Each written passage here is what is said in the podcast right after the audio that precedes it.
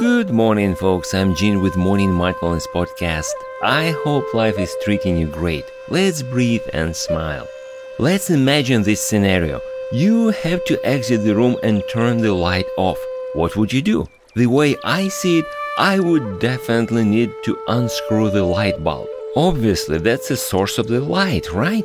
Alright, that may not work in every scenario. I hear you. The light bulb may be too hot to touch and you won't have anything to grab it with. Then the only other solution I see is to hit the light bulb with something and break it. We need to turn the light off, right? Okay, there is a method to my madness. I know that with light bulb, my scenario sounds too bizarre. Even though many years ago we had a street light so bright across the street from our bedroom window, so I had an idea to kill it with a slingshot. I think somebody did it before me, but that's an exception, and I was a kid. In all other cases, we know that there's a switch which is usually in the same room as a light bulb. And by turning it off, we can turn the light off. Why am I saying this? In case with the light, it is so obvious. We know how to address the issue and what to expect as a result of our actions.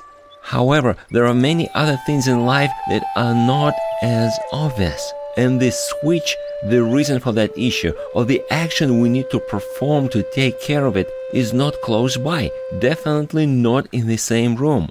When we see one of those issues, we may start using light bulb approach to solve it, which is either use a switch or something that looks like one, or simply try to kill the bulb.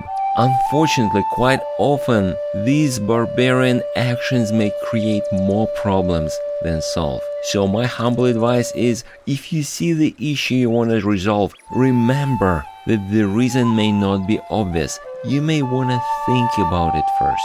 Make sense? Thanks for stopping by. You can subscribe to my podcast or contact me through my site hpln.org. Now let's breathe and smile. I'll talk to you next time.